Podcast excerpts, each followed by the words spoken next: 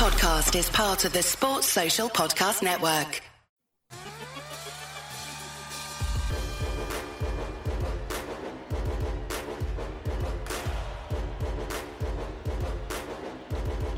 Hello and welcome to episode 69 Insert Joke here of GigPod, the Glasgow's Green podcast. I'm Reidzo and on this episode I'm joined by Spunkphone. How you doing mate? Uh, I've, I've been better John, been better. Just had to sit through another uh, another game in the league where we've dropped points which we'll obviously come on to. Um, and I've also just been away from my, my second jag so I've had better Sundays to be honest John but um, at least I'm here chatting with yourself. That always always lifts the mood.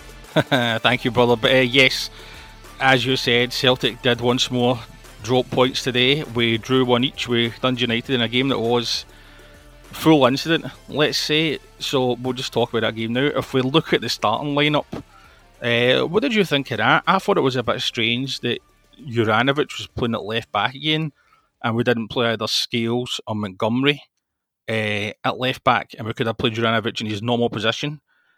And again, I was a bit surprised that he kept faith with the midfield, McCarthy, Turnbull, Rogic. I know we've got injuries, but they really didn't play well at all Livingston last week. What did you make of the team selection? I, I was the same when I first saw uh, Juranovic at, at left back again. I think um, you know you pay whatever it was two and a half, three million pounds for a Croatian international right back, and then put him out of his, his natural position. So I, it's really strange why they're persisting with that at the moment. I get obviously Greg Taylor's injured. Bolly, I don't know what's what's happened with him. Obviously, started last week and he's not been seen since. But I I, I would have went with with um, Scales or or Montgomery. I think I had a Juranovic at left back, and and then obviously you could shift him into as you say his more natural position with a midfield three. I think it is really just a case of the the injuries and the, the real lack of depth that we had in there anyway, coming out of the, the transfer window, which is why I think he's he's persisting with that midfield three again.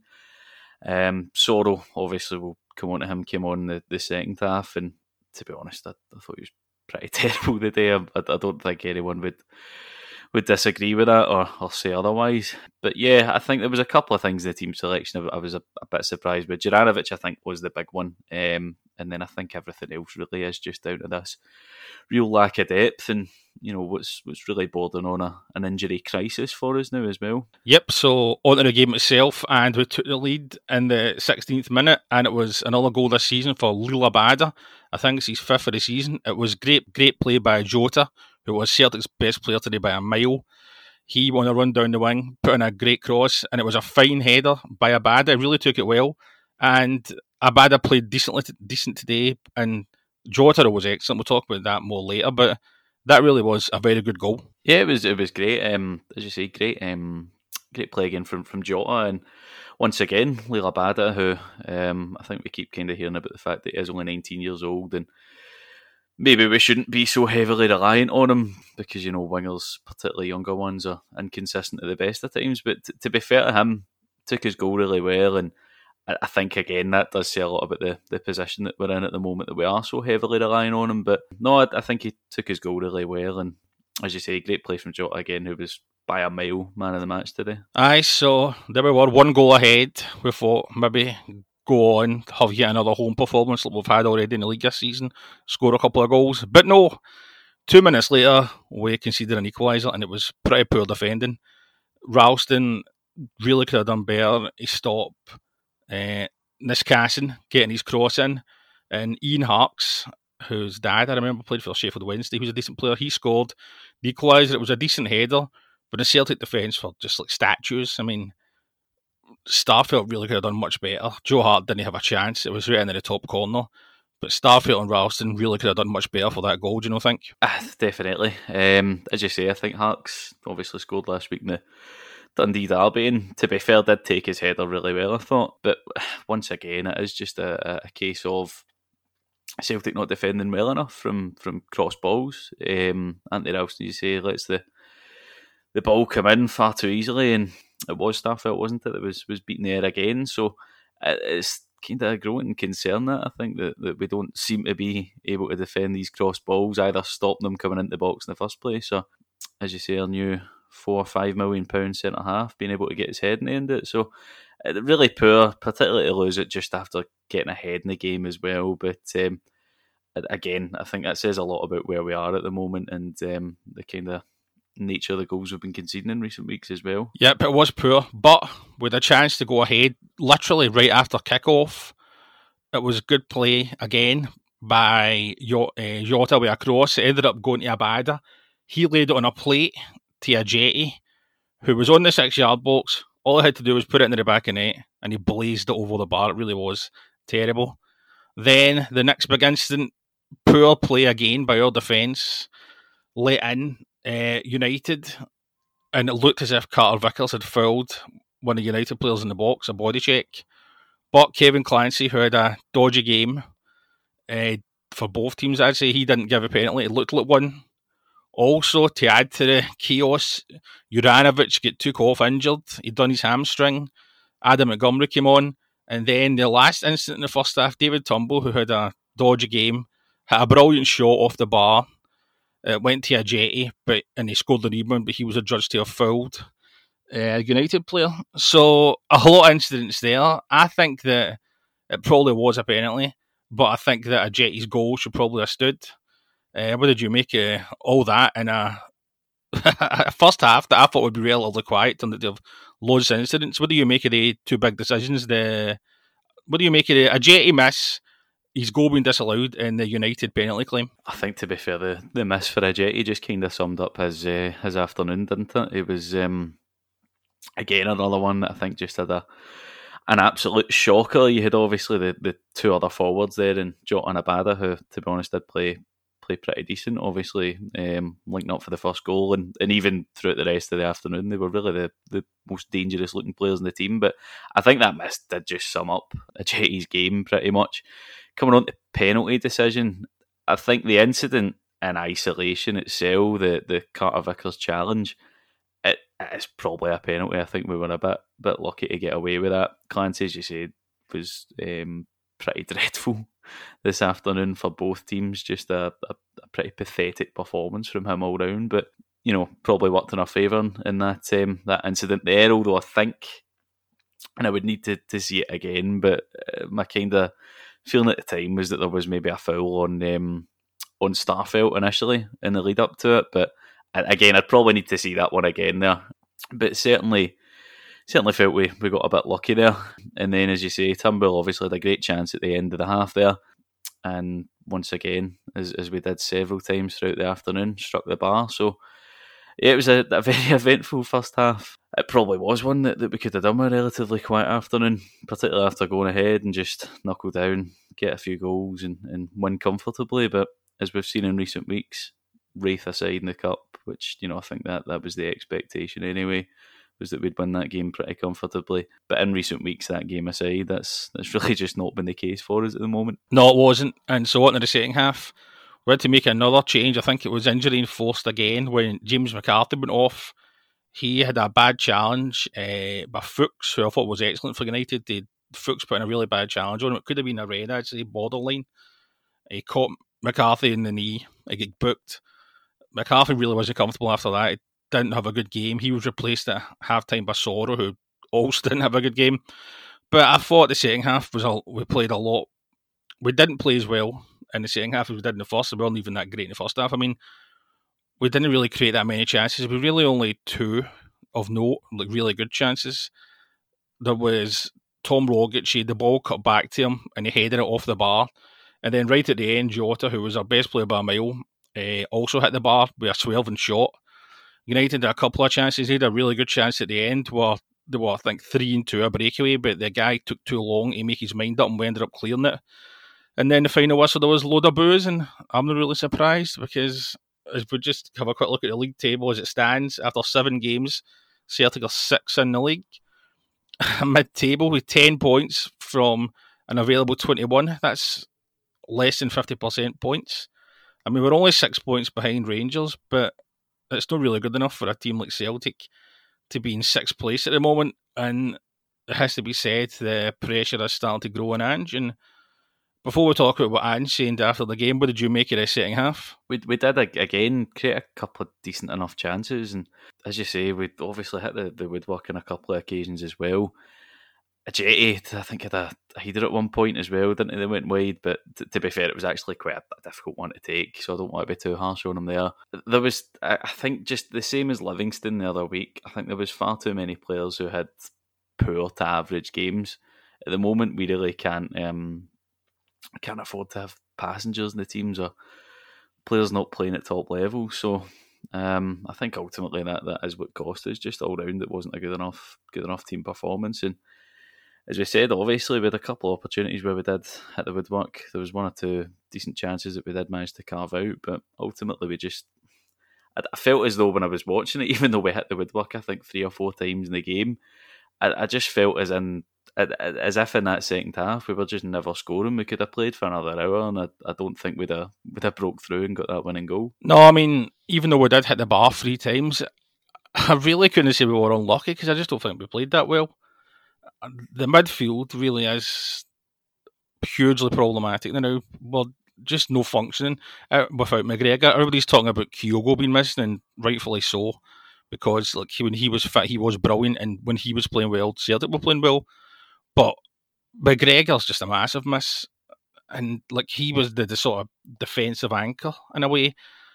Even though I don't really think Ange likes playing defensive midfielders, but the the current midfield now, whether McCarthy or Soro and Rogic and Turnbull, just isn't working at all. And I, I, even I would even think about bringing Beaton back in. That's how that's how dodgy the midfield is now. And, and midfield, Beaton's hardly played in midfield at all for years. He's mostly been a centre back, as you know. But I think that's a real problem. But There's always going to be a problem up front because uh, the Greek guys, GG's injury and Kyogo being out, and we Ajeti isn't on their level, isn't on Kyogo's level anyway, but midfield really isn't functioning at all. In fact, the only the only area of the team that seems to play well now is the wingers. Everywhere else is like struggling badly, and that really has to get sorted soon enough. I mean, I know there's only six points in it, but the optics aren't good. That's another game without a win. We're really playing poorly in the league, and I really think Ange has to think about making changes in the side, but we've got that many injuries. Juranovic out today, McCarthy as well. Do you think Ange will make changes for Leverkusen and Aberdeen? Well, my, my thought really on that is I, I don't know who would bring in at the moment, but you're you're right in saying I think the midfield at the moment really is is one of the one of if not the big problem area because there's just no balance to it without McGregor in there. You've got Rogic and, and Turnbull who will maybe be playing a bit further forward and be the creative players in there, but they're not getting enough from either McCarthy or, or Soro behind them at the moment. So it's it's it's an area where we're really struggling. Obviously, as you've said as well, um, we're ridiculously short up front. I think that was one of the big. Um, I don't know. I, I, saw kind of a few people suggesting that maybe he did just take Ajeti after the day because he was obviously having a poor game and maybe throw on Moffat. Jota obviously in, in um, on Thursday against Raith, Raith Rovers finished the game playing as a false nine, but I, I don't know if that's maybe something you look to do at the moment. But certainly he's got to try and get the balance right in midfield. We'll see because again we've had McCarthy and Juranovic both go off today, whether either of them will be fit for Thursday as well. But it's it's just the squad's so so depleted at the moment, and I get that there's been criticism of Ange, and I think when you're not picking up points domestically, particularly in, in games like today at home. Livingston, obviously, it's kind of an outlier with it being the only plastic pitch in the league, albeit I'm not trying to make excuses, but I, I just don't know what changes he can really make at the moment unless it's perhaps a change to the system, but I, I don't think that's how Ange operates. Aye, so we better talk a bit about the manager. I think he's uh, under a bit of pressure. We'll have a look at what he said after the game, thanks to our old mate John McGinley, who's got this quote. We're disappointed with the outcome, obviously, but in terms of our, our approach to the game and the way we played, the manner in which we took the game to them, I think is exactly what our supporters want to see. I'm not really sure about that. I mean, I think what the supporters want to see is wins now. I mean, I was really, I had like I thought the appointment Ange was a gamble, but like as I went to the first couple of games this season at home. I mean, we we improved after that Hibs uh, that Hearts performance. I thought we were slightly unlucky to lose at Ibrox. I mean, that game can go either way, but I was really taken aback by how poor we were against Livingston. I just didn't expect that at all. Like even the way we played, like endlessly putting long balls and crosses into the box. I said that when I was on the podcast last week. That that was the first time I really had doubts that Ange is going to be the man for us, and unfortunately, those doubts are continuing uh, today. I mean, I know we all like him, we want to give him time, and the injuries are just chronic. I mean, it must be the worst injury case we've had in, in years, but Celtic should still be good enough to beat Livingston away and Dundee United at home. I mean, I know, as you said, Livingston have got a plastic pitch and well, record there's dodgy, and I know Dundee United beat Rangers there this season, but with, this, with the players Celtic have got and the money we've spent, we still should be doing better. I mean, being six in the table at any time of the season is acceptable for Celtic, and even more so when we're in September. And we've got these away games coming up next month Aberdeen, uh, Motherwell, and Hibs. And I've got no confidence at all that we're going to take nine points out of nine. Uh, maybe we'll get maybe six or seven if Kyogo and McGregor are back, but I think the manager is under pressure. And I, I don't think the fans have turned on them or anything, but I think there's obviously murmurings of discontent with the results. And I can't see he's winning on Thursday. I think that'll be a very tough game. Leverkusen are a good team, but I think if we don't beat Aberdeen, then there will be, I don't know, maybe calls for the manager to go. And I think that's probably a bit unfair, but in a way it'd be understandable because when you look at this season, how the winners of the, the 99% of the chance really is that the winners of the title are going to get in the Champions League only if the winners of the Champions League aren't qualified automatically for the Champions League. Will that not happen? So there's a huge prize at the end of this season, and I mean we're only we're still only six points behind. I know that's nowhere near good enough, but we can't let that gap increase. I mean, if it goes to nine next week, for example, which God willing it won't, I think that'd already be a bridge too far and it'd only be October. What do you think in the manager's future? Do you think he's under pressure yet? I mean, you're always going to be under pressure Celtic manager, in particular when you're not winning games of football domestically as well against, as you say, the, the kind of calibre opponent we've faced the last few weeks. No disrespect to Dundee United or Livingston, but, you know, even with the depleted squad and a few key players out, ultimately we should still have enough in terms of resources and, and the players that we've got to, to win those games. So for sure, there's definitely, as you say, murmurings. I, I think people are growing frustrated. I, I, think it's too soon for the chat about if, if we don't win up at Pittodrie, the manager. There'll be calls for him to, to go or anything. I mean, there might well be because people are incredibly reactionary, I suppose, in, in this support, and to be honest, in, in most supports. But I, I, get, as I say, criticism of the manager is perfectly valid. I'm not for one second suggesting that a guy who's been a manager for 20 plus years should be immune to criticism. I just think the bottom line is at the moment.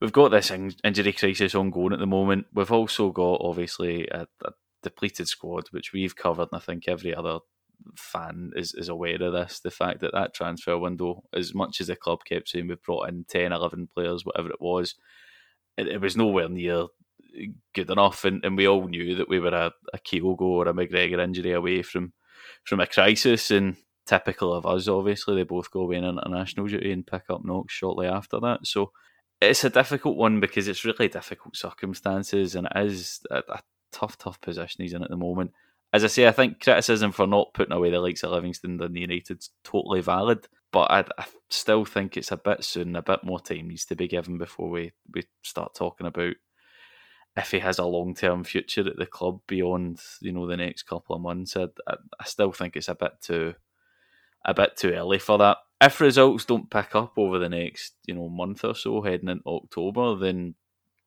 uh, you know I'm sure it'll come up as a point of conversation, particularly if Kyogo and McGregor are back and we're still struggling. But at, at, the moment, I just think it's such a difficult position we're in. As I say, criticism for the last couple of results in, in the league is perfectly valid, but I, I just think that it, it is just such a, a, a, difficult position that he's in at the moment, the manager. I think though he does have to start getting results on the road, especially, and, and maybe now at home after today. But I, I like we've no we've, we've talked about it before. We've no won a game on the road in the league uh, since February, and that isn't good enough. In fact, I think he's only Ange's only won one away game since he took over. Uh, the game against Jablonec, we've lost, or uh, yeah, we've lost all the other ones. Don't think we've drawn one yet. But no, I mean, as you say, it probably is early, but I don't know, man. It's, I just don't think people will react well if we go to Pittodrie and lose. I mean, this is a. I know we're saying this is a bad Celtic team now. Well, actually, it's not. It's probably better than some of its parts, and we're not showing that. But, I mean, that's a bad Aberdeen team. I think they've no won in eight games. They you beat today off St Mirren three two. Scott Brown scored bizarrely enough, but I don't think he knew much about it. But no, I'm just slightly concerned that I think Brown will be wound up like crazy for that game. He'll be wanting to prove a point and say like, we're wrong get rid of him. And we can see how poor the midfield is now. Maybe we were, which I can't believe I thought I'd say because Brown was poor last season, but he probably could still do a job for us. And I know we're focusing a lot in the Aberdeen game, but that's because I think it's more important than uh, Leverkusen on Thursday. And I know that's really not what we want. That domestic football is more important than the the Europa League qualifier, but the, the Europa League group stage game. But I think it is. I mean, I would hope that we perform well against Leverkusen, but I'd be shocked if we get a result. And I think we'll probably play our strongest team available. So that probably means a J up front again. I doubt that Kyogo will be back for that. And obviously, I want to do well in Europe, but I think next Sunday's far bigger. I think next next Sunday's the defining game of the season, one way or another. Either we'll finally get that first win away from home in the league, and that could give the team plenty of confidence. Then there's a, a break for the Champions League and maybe for the international games, and maybe Ange and the rest of the guys can have a think about things. But I think if we lose that game or even draw against Aberdeen, I just think they'll genuinely be real unhappiness and frustration. You can see it a bit today, but I think it'll be a, a lot bigger if we don't beat Aberdeen. I think it's a huge game and much bigger than Thursday. And it's a pity that's the way it is, but that's what I think. Do you agree with that? I think under any circumstances, going to Pittodrie is a, a massive game. But you're you're right in saying, particularly with their away form, Aberdeen's recent form as well, it's a must win for both teams. And it's as much as I was saying there, obviously that um, I think it is a bit early to start talking about you know Ange getting the sack or whatever. But but Stephen Glass as well, Aberdeen's a guy who's definitely under pressure at the moment and dealing with a, fair bit of discontent. I think after their recent run of, of results, so it, it's a massive game for both teams. Thursday, I think even with McGregor back, I think even if KO was was going to be fit, I, I still think that Leverkusen's probably a step too far at this point in time because they are a a really good side. So I, I, think even if McGregor's back on Thursday, which you know, who knows if he will be the club, and and every time there's a presser, it seems to be uh, he's two or three days away, or he'll be back next week, and I, I don't think anyone really knows what the situation there is is at the moment. But I, I think even with him back and, and deciding on Thursday, it will still be a step too far the the Leverkusen game in terms of getting a a result there. I think if we can have a decent level of performance, and fair enough. But the the real important game in the next next week or so is that trip to Pittodrie. Obviously, we've had a pretty decent record there over period of, of or a number of years now. Um, albeit we failed to win there on two attempts last season, didn't we? But um, yeah, I mean it's it's a massive, massive game on, on Sunday, and in terms of staying within sort of touching distance of the top of the table now as well, we we really need three points and really need to put this um, awful run of away form that we've had so far this season to bed. it's amazing that we're already saying we need to stay in touch at the top of the league. we're all in September. Unbelievable stuff. But uh, that's just what's happening to Celtic now. I mean, I think we all thought it was going to be a tough season, but I don't know if it was going to be this difficult. In fact, before we go, we'll just talk a wee bit more about Carl McGregor. He signed a five-year contract uh, this week, which I think is good news. We've saw how important he is to the team and the games that he's missed once he's fit again, he'll be a key player, and I think it's only good news that he's committed the rest of his career at Celtic. Would you agree with that? I'd, absolutely. I, I don't know. Is there anybody that would disagree with that at the moment, particularly after seeing us in the last couple of weeks? Delighted, obviously, to to um, see that he'd signed that new deal. And I sort of thought, to be fair, in the summer at 28, when he'd been made the new club captain as well, that he was in it for the, the long haul. So, um, but it's it's good to have it obviously tied up. And as you say, a new five year deal takes him up to 33. So, you know, he's only 28 just now. So hopefully there's um, many more years ahead of McGregor at his peak. And as you say, you've seen in recent weeks just how pivotal he is to the team without actually having him there. So no, I was I was delighted with it. Yep, he's been a great player for Celtic. He was part of the team that won uh, four trebles in a row, and he really is a big miss now. So hurry up and get fit soon, Callum. But so that's the end of this week's episode, uh, episode sixty nine. Insert joke here of GigPod. That should be the episode title. Spunkphone, thanks very much for coming on, mate. Thanks very much, John. Sir, pleasure as always. Cheers, mate. And you know what to get is by now all the usual podcast platforms. Leave us five stars. Uh, give us good reviews. Tell us how great we are. We'll be back after the Leverkusen game and after the Aberdeen game. Two big games this week. Hopefully, Celtic do us proud and who knows, maybe this time next week we'll be talking about Celtics finally winning an away game. Rangers will have dropped points against Hibs and Celtic are back in the hunt for the title. Or maybe not. right, thanks everybody for listening, and we'll speak to you soon, and hail, hail.